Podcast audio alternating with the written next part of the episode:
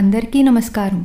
మరో కమ్మని కథతో మీ ముందుకొచ్చేసాను మరి ఇవాళ మన కమ్మని కథ ఏమిటనుకుంటున్నారా? దీని పేరు మంచివాడు చెడ్డవాడు. ఒక ఊళ్ళో సుమంతుడు అనే మహానుభావుడు ఉండేవాడు. ఆయన అపకారికి కూడా ఉపకారం చేసే స్వభావం కలవాడు. ఊరి చివర ఒక కుటీరం వేసుకొని అందులో ఆయన ఒంటరిగా ఉంటూ ఉండేవాడు.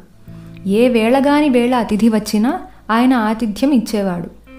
ఒకరోజు దొంగ ఒకడు వడదెబ్బ తగిలి ఆయన కుటీరం ముందు పడిపోయాడు. సుమంతుడు ఎన్నో శైత్యోపచారాలు చేసిన మీదట వాడికి స్పృహ వచ్చింది. ఆకలిగా ఉందని వాడు సంజ్ఞ చేశాడు. ఐదు నిమిషాలలో సుమంతుడు వాడికి చక్కని భోజనం పెట్టాడు. దొంగ ఆవురావురని భోంచేసినాక వాడికొక అనుమానం వచ్చింది.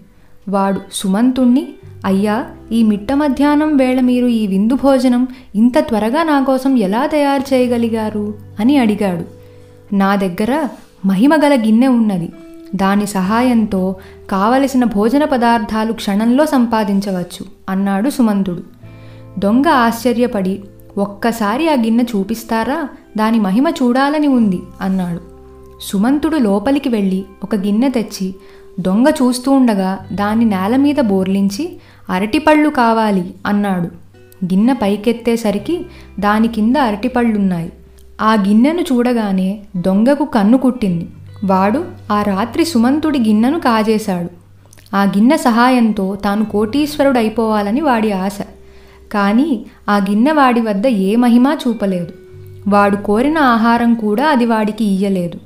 మర్నాడు దొంగ ఆ గిన్నెను సుమంతుడికి తెచ్చి ఇస్తూ అయ్యా పొరపాటున మీ గిన్నె తీసుకుని పోయాను. నన్ను మన్నించి మీ గిన్నె మీరు తీసుకోండి అన్నాడు. సుమంతుడు ఏమాత్రమూ ఆగ్రహించక. వాడి వద్ద నుంచి గిన్నె తీసుకుని అప్పటికప్పుడు దాని నుంచి పాయసం మొదలైనవి సృష్టించి దొంగవాడికి విందు చేశాడు. దొంగ కుతూహలం పట్టలేక అయ్యా ఈ గిన్నె మీరు కోరిందల్లా ఇస్తున్నది.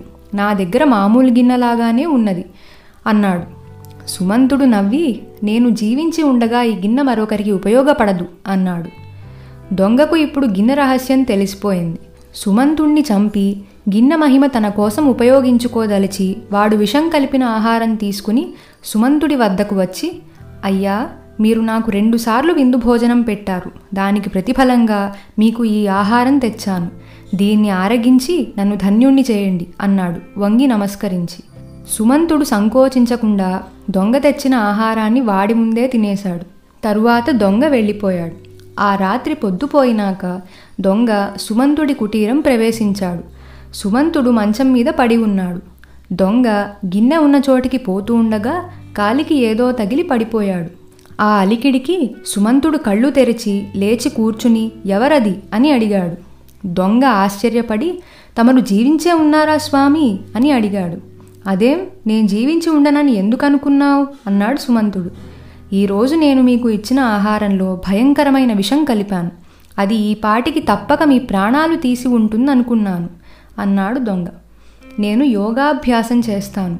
ఎలాంటి విషాన్నైనా జీర్ణించుకోగలను అన్నాడు సుమంతుడు నిశ్చలంగా. మీకు విషం పెట్టి చంపేసి మీ గిన్నె తీసుకుపోయి సుఖంగా బతుకుదామనుకున్నాను. కానీ ఫలితం దక్కలేదు అన్నాడు దొంగ నిరుత్సాహపడిపోయి.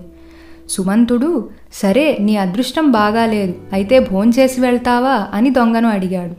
ఆ మాట విని దొంగకు చాలా సిగ్గు వేసింది దానితో పాటు వాడికొక అనుమానం కూడా కలిగింది. స్వామి నేను మీకు ద్రోహం తలపెట్టినా మీరు నన్ను అసహ్యించుకోవడం లేదు. పైగా నన్ను ఎంతో మంచిగా చూస్తున్నారు. ఈ అనుభవం నాకు చాలా విచిత్రంగా ఉన్నది అన్నాడు వాడు. ఇందులో విచిత్రమేమున్నది? మంచి చేయడం నా అలవాటు చెడు చేయడం నీ అలవాటు. నీ అలవాటును నువ్వు వదులుకోలేనప్పుడు నా అలవాటును నేనెలా వదులుకోగలననుకుంటున్నావు? అన్నాడు సుమంతుడు. అదండి ఇవాల్టి మన కమ్మని కథ. మరో కథతో మీ ముందుంటాను. సెలవు మరి.